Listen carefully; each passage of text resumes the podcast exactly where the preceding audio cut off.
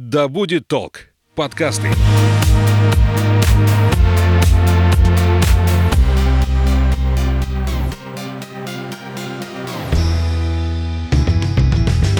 Всем привет, я Александра Михайловская. Это подкаст «Конюх Федоров», где мы говорим об осознанном туризме. Сегодня мы будем разговаривать об овертуризме. Разберем это понятие, что это такое. У нас в гостях эксперт по туризму, кандидат географических наук, travel коуч основатель компании Field Travel Анна Статва. Аня, привет. Привет, Саша.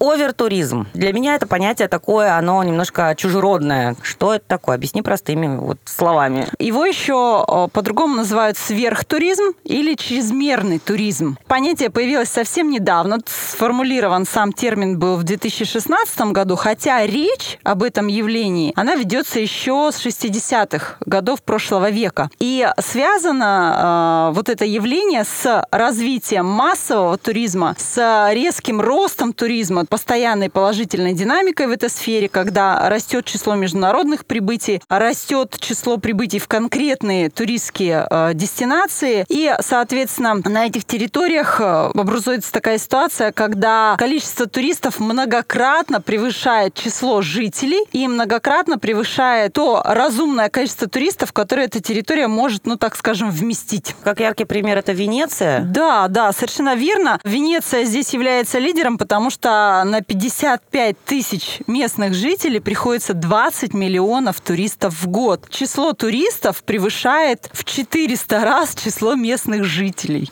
Почему туда едут такое количество людей? Ну, вообще популярность всех тех мест, которые испытывают перегруженность э, туристами, она заключается не только в наличии уникальных объектов на этой территории, но и, конечно, в их продвижении. Ну, если вот я сейчас э, скажу вам, вот Франция, что у вас первое возникает в голове? Эйфелева башня. Эйфелева башня и, естественно, Париж, правильно? Ну вот, конечно. Это такие уже сформированные клише в нашем сознании, да, оказывают влияние на выбор туриста относительно того, куда отправиться. Может быть, вы хотели бы отправиться в другие места Франции, но вы просто о них не знаете. А еще такой э, интересный пример – это Амстердам. Если вы помните, несколько лет назад э, была большая работа проведена над формированием бренда этого города I am Amsterdam, да, вот знаменитый такой логотип, известный всем. Вся эта работа, вот все эти маркетинговые усилия, они привели к взрывному росту туризма в этот город. И а, сейчас, опять же, эта территория очень сильно страдает от овертуризма. И властями города принято решение, что больше в продвижение города они не вкладывают ни копейки. И они как-то ограничивают такой поток? Ну, вот они же поняли уже.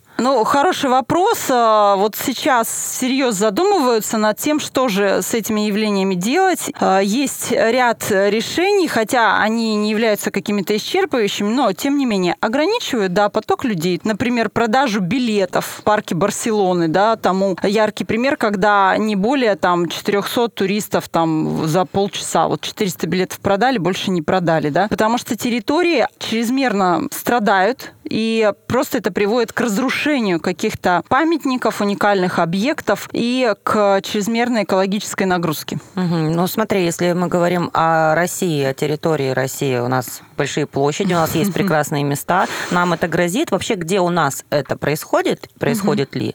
И грозит ли нам такая перегрузка, когда придется вводить ограничения? Ну, я считаю, что вот сейчас э, с развитием внутреннего туризма мы как раз должны ориентироваться на наличие этого явления и вот эти проблемы в зарубежных странах и понимать, что это нам тоже в ближайшее время грозит, по крайней мере, некоторым туристским дестинациям. Это, прежде всего, Москва, тоже нагрузка от туризма э, колоссальная вот на э, всю инфраструктуру столицы. Далее это Санкт-Петербург, э, это, конечно же, наши курорты Краснодарского края, ну, в частности, район Большого Сочи. Это сейчас уже Крым, тоже давление достаточно большое. И это некоторые территории, некоторые, подчеркиваю, да, Алтая и Байкала. Почему некоторые, ну вот в прошлом году, когда все эти ограничения ввели, только моих знакомых поехало на Алтай огромное количество. Угу, и угу. местные жители потом говорили о том, что было очень все засорено, и сама даже вода была не очень привычного цвета. Угу. Действительно, эти проблемы уже сейчас становятся для нас актуальными, поэтому я и говорю о том, что не нужно ждать обострения этих проблем, нужно уже сейчас их решать. Но, на мой взгляд, в нашей стране их пока можно решать достаточно просто, популяризируя какие-то другие э, локации. Это тот же Алтай, это огромная территория. Да? Начнем с того, что это два субъекта Российской Федерации, это Республика угу. Алтай и Алтайский край. Многие вообще не понимают отличия между ними. Местные жители обижаются, когда говорят Алтай и Горный Алтай. Это разница. Да. И, конечно же, Алтай — это не только Чимал, это не только там Бирюзовая Катунь, это не только Белокуриха, но и много-много других локаций. Вот сейчас речь идет о том, чтобы эти локации популяризировать. Ну, например, Телецкое озеро. Она э, сейчас развивается, то есть там уже достаточно инфраструктурных объектов для отдыха туристов, но при этом там как раз вот нет этой чрезмерной нагрузки, которая есть на перечисленных мной локациях. Когда мы говорим о популяризации территории, мы говорим не о том, чтобы человека отправить в чистое поле, где никого нет. Мы говорим о том, чтобы сделать более узнаваемыми и, соответственно, посещаемыми какие-то места, где созданы условия для э, туристов, но нет вот этой самой перегруженности. И таким образом туристские потоки будут перераспределяться более равномерно. Где еще это есть у нас в России? Те локации, которые я перечислила, они в основном подразумевают какой отдых? Либо пляжный, это Сочи, угу. да, либо культурно-познавательный, ну вот Москва, Санкт-Петербург, либо такой активный, это в основном Карелия, Алтай, Байкал,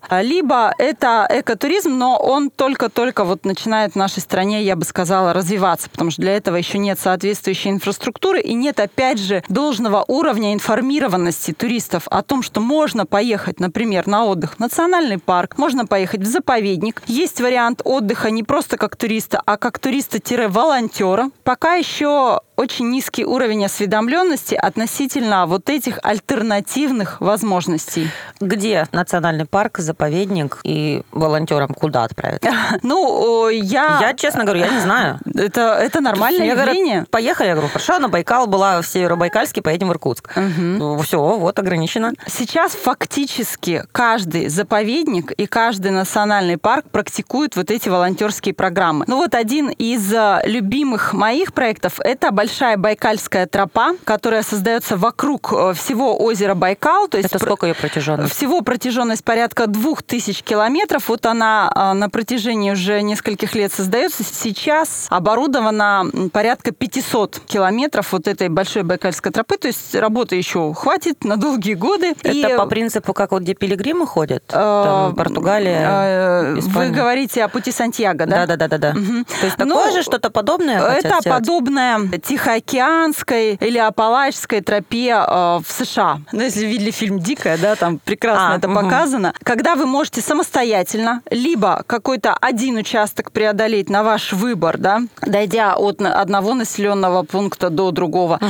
либо там пройти по всей тропе, затратив на это, ну, естественно, несколько месяцев, да, то есть вы можете выбирать, какой участок взять, с каким уровнем, так скажем, комфорта, потому что можно, э, идя по этой тропе, размещаться в палатках, самостоятельно, можно размещаться на каких-то туристских базах, в отелях, то есть совершенно а, разный уровень комфорта вот на выбор туриста. И вы знаете, вот развитие этого проекта меня обнадеживает вообще и радует, потому что я вижу, насколько доступным становится этот отдых и насколько он становится организованным. Например, э, поселок Танхой, да, на Байкале, небольшой такой поселок на железной дорожной станции. Там создан, ну, прекрасный просто визит-центр для туристов. Там создан современный отель. И там э, создан очень удобный участок этой большой Байкальской тропы. Там огромное количество информационных стендов, выполненных на двух языках, там э, русском и английском. И я вот просто в этот участок, ну, влюбилась. Смотри, это уже сейчас можно пройтись по да, этой тропе? Да, безусловно. То есть эти 500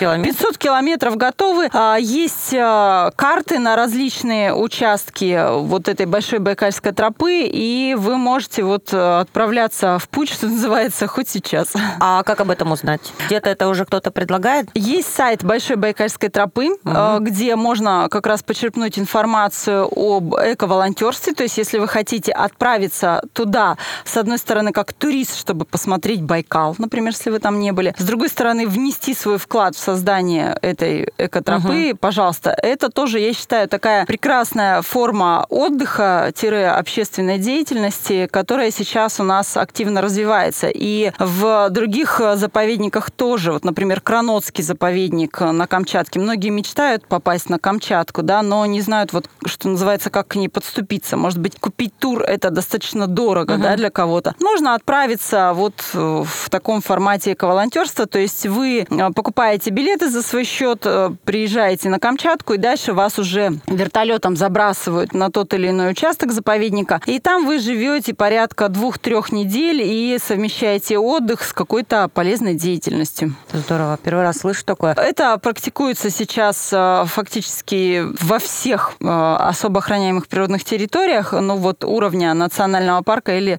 заповедника. И вот это направление эко-волонтерства, оно активно развивается, каждый год все больше и больше людей об этом узнают, угу. и больше людей хотят принять э, в этом участие. Про Байкальскую тропу, она единственная у нас получается сейчас в России? Или в национальных парках тоже это делается? Создаются локальные экотропы, безусловно, угу. в национальных парках, в заповедниках, на других особо охраняемых природных территориях, на тех же заказниках, да. Но вот еще достаточно большая тропа сейчас существует на территории Крыма.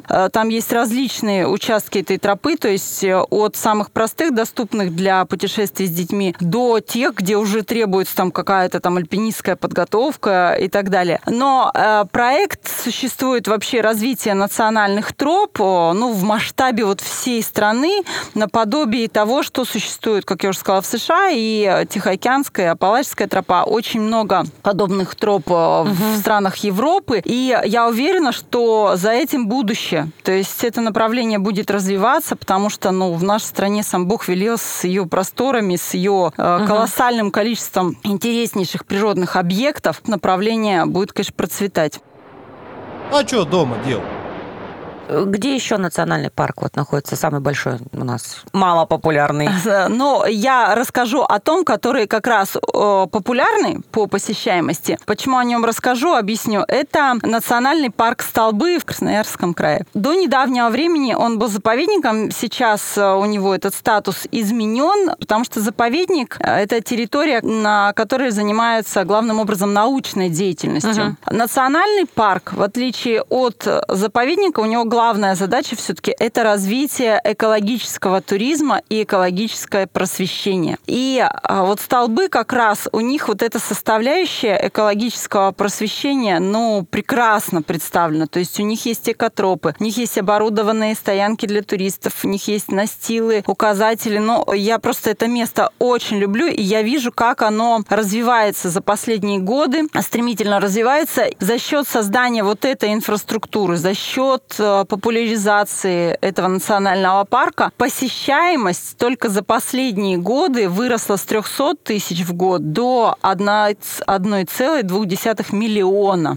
Ну, конечно, здесь преимущество географического положения. Часть э, территории этого национального парка находится прямо вот в Красноярске, то есть можно сесть на рейсовый автобус и доехать до этого места. Но есть огромное количество и туристов, прибывающих из других регионов. В парке созданы все условия для угу. активного отдыха. Когда бы вы туда не пришли, в любой выходной день вы увидите массу людей, которые занимаются скандинавской ходьбой, занимаются бегом, скалолазанием, ну, столбизм, да, это там называется. Просто гуляют с детьми. Это замечательное место с точки зрения просвещения людей и приобщения к природе. Какие территории у нас в стране могли бы стать этим уникальным местом, но пока еще не стали как раз из-за невнимания к ним властей, людей? Ну, я считаю, что потенциал развития есть вообще у всех территорий. Другой вопрос, что вот этот ориентир, так скажем, на развитие экотуризма и на то, чтобы открыть эти территории для туристов, он появился совсем недавно. То есть, если мы посмотрим на зарубежный опыт, там уже очень давно национальные парки развиваются в этом направлении. Национальные парки США, там тройка у них самых популярных нацпарков, это Йеллоустонский, Йосемитский, Колорадо. Посещают вмещает там до 9 миллионов туристов в год. У нас ситуация немного другая, потому что изначально в советское время у нас была создана большая система охраняемых природных территорий, состоящая из заповедников. А заповедник, как мы сказали, у него главная функция научная – не пускать людей, заниматься сохранением и изучением естественных ландшафтов. Так вот, создание национальных парков у нас э, началось только в 90-е годы. И, соответственно, они сейчас находятся на начальной стадии формирования вот той самой туристской инфраструктуры, развития экотроп. А без этого принимать туристов, ну, просто невозможно, да? То есть нужно людям предоставлять элементарные условия для отдыха, с одной стороны, а с другой стороны, эти условия должны э, способствовать сохранению этих ландшафтов. Не получится ли так, раз мы говорим об овертуризме, что сделав всю эту инфра- инфраструктуру, популяризировав это место, что мы столкнемся с проблемой, с этим овертуризмом, да? Что можно сейчас сделать, чтобы этого не допустить? Безусловно, так может получиться, однозначно, но это уже сейчас можно прогнозировать. И так получится, если развивать малое количество этих объектов. Ну, условно говоря, вот на всю страну у нас есть один национальный парк, который открыт для вас, товарищи туристы, да, и созданы там все условия. Ну, естественно, вся страна в этот национальный парк там устремляется. Конечно, однозначно тут будет у вас э, овертуризм. Но если мы развиваем это направление по всей сети вот, охраняемых территорий, то э, туристы, они равномерно распределяются по этой территории, потому что э, национальные парки, заповедники те же, они охватывают всю нашу страну.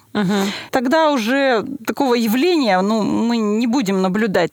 Ну, где, где конкретно? Вот э, столбы, Байкал, э, Алтай, там множество локаций. Мгм. Где еще? Мордовский прекрасный Он заповедник. прекрасный, да, там я- прекрасный заповедник. Но вот если говорить э, о Сибири, это, конечно же, Алтай, вот тот же Алтайский заповедник, где, опять же, инфраструктура только вот начинает формироваться, да. Это Шорский заповедник. Многие не знают, что, это такое вообще, где это, да. А, Горная Шория, она находится, если говорить административно, то это Кемеровская область, да, а если говорить, ну вот с такой физико-географической точки зрения, то это горная область, которая находится между Алтаем и Саянами. Уникальное место, а, потрясающее, интересное. Причем как раз вот в горной Шории можно еще познакомиться с жизнью местного населения. Это шорцы, которые живут в некоторых районах совершенно изолированно, да, к ним можно добраться либо только водным путем в летний период времени, в остальное время только там на вертолетах и так далее. И за счет этой изолированности они вот свою эту самобытность и свою традиционную культуру, собственно говоря, сохранили.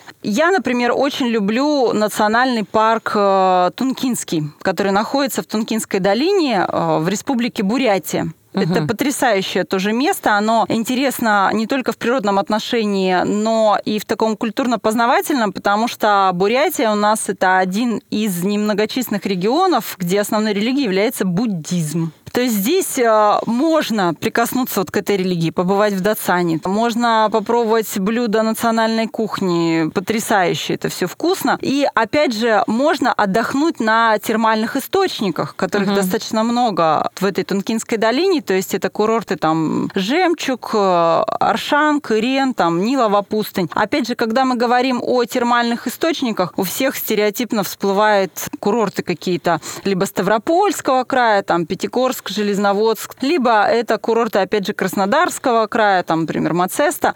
Но термальные источники, они существуют во многих-многих других регионах России, о которых пока еще все мало знают. Да, ну, может, и не знаю, ты ладно.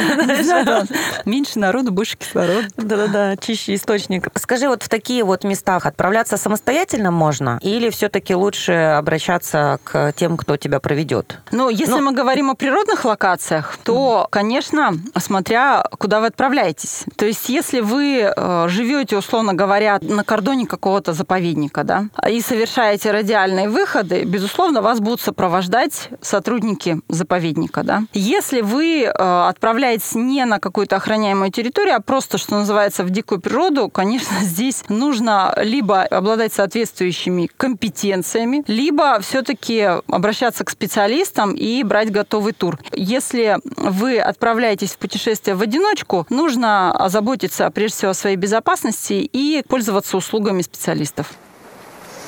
А что дома делать? Скажи, вот сейчас растет потребность в этом активном отдыхе. Это можно говорить о том, что у людей э, начинается спрос? Люди стали запрашивать такой вид отдыха. И с чем это вот связано? Все же нормально было. Ну, катались э, там на Сидели на море, пляже, да, на пляже, да. чудесно, Ну, зачем на речку говорите? выезжали, там, ну, в лес ходили семьей. Да. Сейчас действительно запрос на это. С чем это связано?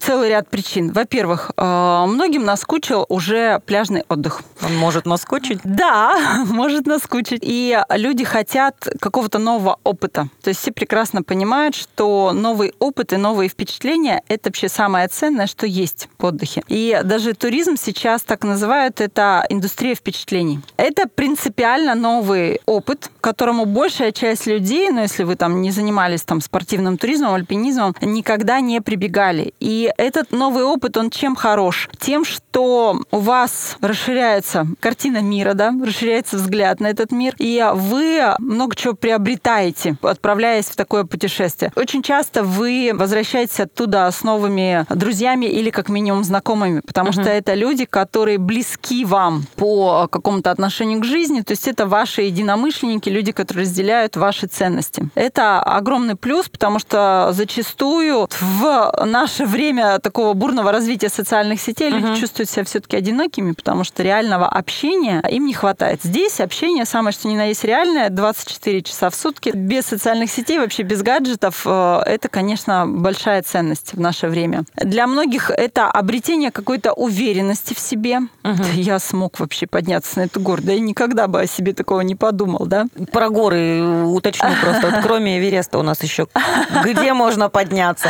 Серьезно, я такой исследователь в этой области. Это нормальное состояние. Многие думают, что если у меня появилось желание пойти в горы, то я должен пойти на Эверест. Больше, собственно говоря, идти некуда. А куда? Ну, Во-первых, я не рекомендую сразу идти в какие-то высокие горы. Не рекомендую сразу брать и идти там на тот же Эльбрус. Но начать с чего-то более, с одной стороны, доступного, с другой стороны, не менее интересного. Есть масса э, вершин на Алтае. Это тоже достаточно высокие горы. Максимальная вершина Белуха 4508 метров. А, Горы, которые я больше всего люблю, это восточные Саяны. А, Есть еще западные Саяны. Да. Вот, кстати, в связи с этим есть такое чудесное место у нас в Сибири. Это Красноярский край, хребет э, Ергаки, природный парк Ергаки. Это невероятная красота, и это место, которое доступно для людей с самым разным уровнем подготовки. То есть вы можете, будучи новичком, совершить там легкий трекинг. Вы можете, будучи человеком более подготовленным, отправиться там в полноценный поход. Если вы увлекаетесь там скалолазанием, вы можете покорить там ряд каких-то вершин, потому что у многих мест, особенно сибирских, конечно, есть проблема доступности, когда нужно потратить очень много времени и средств для того, чтобы просто до них добраться. Здесь такой проблемы нет. А можно доехать до Абакана на поезде или на самолете долететь, и дальше буквально несколько часов на автомобильном транспорте, и вы уже в этом природном парке. Ну, достаточно безопасное место, потому что там можно взять э, в сопровождение гидов, можно присоединиться к организованной туристской группе, ну, то есть вариантов множество. Э, Куда сложно добраться, но уже кто-то один-два туда добрались у нас на территории страны. Вы знаете, я вообще вот э, на своем опыте вижу, как территории, которые еще совсем недавно были такими, ну вот, дикими, да, как они активно осваиваются туристами. Э, Я вижу, как это происходит на той же Камчатке, которая еще совсем недавно была такой труднодоступной, все-таки далеко, дорого, да. На Камчатке раньше вы могли там в гордом одиночестве совершать какое-то восхождение на вулкан, то теперь, чтобы совершить это восхождение, вам нужно в очереди там постоять. Ну, потому что там приехали те, кто уже 10 раз на Алтай съездил. Э, Да, и очень много, опять же, иностранных туристов. Э, Я никогда не забуду, когда мы шли на Толбачик, э, ну, на, на вулкан вот Камчатский, и с нами рядом шла сборная группа. Она состояла из э, людей из разных европейских стран. И вот там был один дедушка из Франции, ему было 85 лет. И вот этот дедушка, которого мы всячески там опекали, мы сначала ему отдали свои трекинговые палочки, потом забрали у него рюкзачок. Дедушка дошел, молодец. Когда на обратном пути дедушка устал и стал постоянно падать, падать, мы его поднимали, а, отряхивали его, снова поднимали, снова отряхивали. Ну, это вообще было так мило. А зачем он пошел? Любит путешествовать. Причем дедушка, вот он после этого так благодарил нас и говорил, у меня есть свой замок во Франции, приезжайте, я напою вас самым лучшим там вином и так далее. Он любит путешествовать. Ань, проблема какая у нас основная у наших туристов? Э, национальная такая наша проблема, если это можно обозначить. Руссо-туриста. Облика морали, Об- да. да. Вы знаете, проблема, наверное, свойственная не столько русским туристам, сколько туристам вообще, когда это место становится супер популярным, и мы говорим об овертуризме, да, теряется ценность этого места. Оно становится таким попсово-ширпотребовским. И тогда человек, который оказывается в этом месте, он может вести себя недолжным образом. Не обращает внимания на то, что он мусорит, не обращает внимания на то, что он ведет себя вообще неподобающим образом и так Мгм. далее. И, собственно говоря, это и есть самый главный минус овертуризма. Плохое, так скажем, поведение туристов из-за потери ценности этого места. Ну, давай тогда практически такой совет э, дадим человеку, туристу, который собирается там, неважно, группой или один, о чем задуматься ему,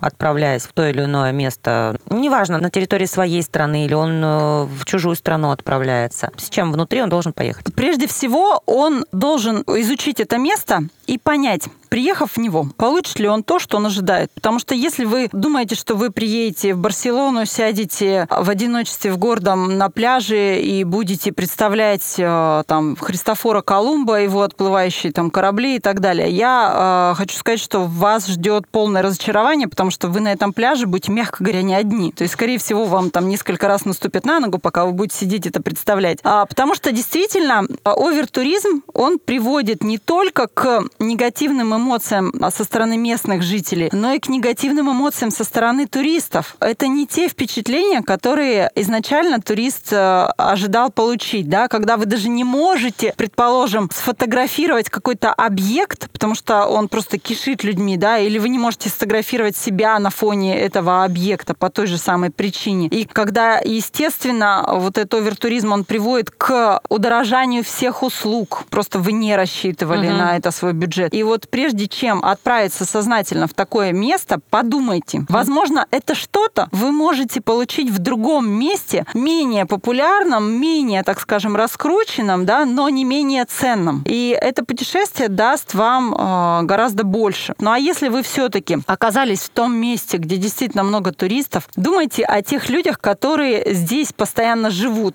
Вы приехали и уехали, они здесь остались. А куда обратиться? То есть вот что в помощь? Э, В интернете найти, если я вот только начинаю этим заниматься, задумываться и хочу это делать? А, Я бы посоветовала всем обратиться к порталу Russia Travel. Это официальный портал э, Ростуризма, то есть нашего федерального агентства по туризму. Там собрана информация, во-первых, обо всех субъектах Российской Федерации. Там она очень хорошо структурирована по каким-то видам направлениям туризма. И именно оттуда можно почерпнуть информацию об интереснейших местах, э, малопопулярных, но вот э, достаточно развитых для приема туристов. Я напомню, это подкаст э, «Конюх Федоров». У нас э, сегодня эксперт по туризму, кандидат географических наук, travel коуч основатель компании Field Travel Анна Статва. Поговорим еще не на одну тему, не прощаемся. Ань, огромное спасибо. В этой беседе нашла много чего нового для себя интересного. Спасибо, Саша. Я благодарна за такие прекрасные вопросы. И я надеюсь, что действительно наши слушатели почерпнут для себя что-то нужное. Друзья, путешествуйте и будьте счастливы.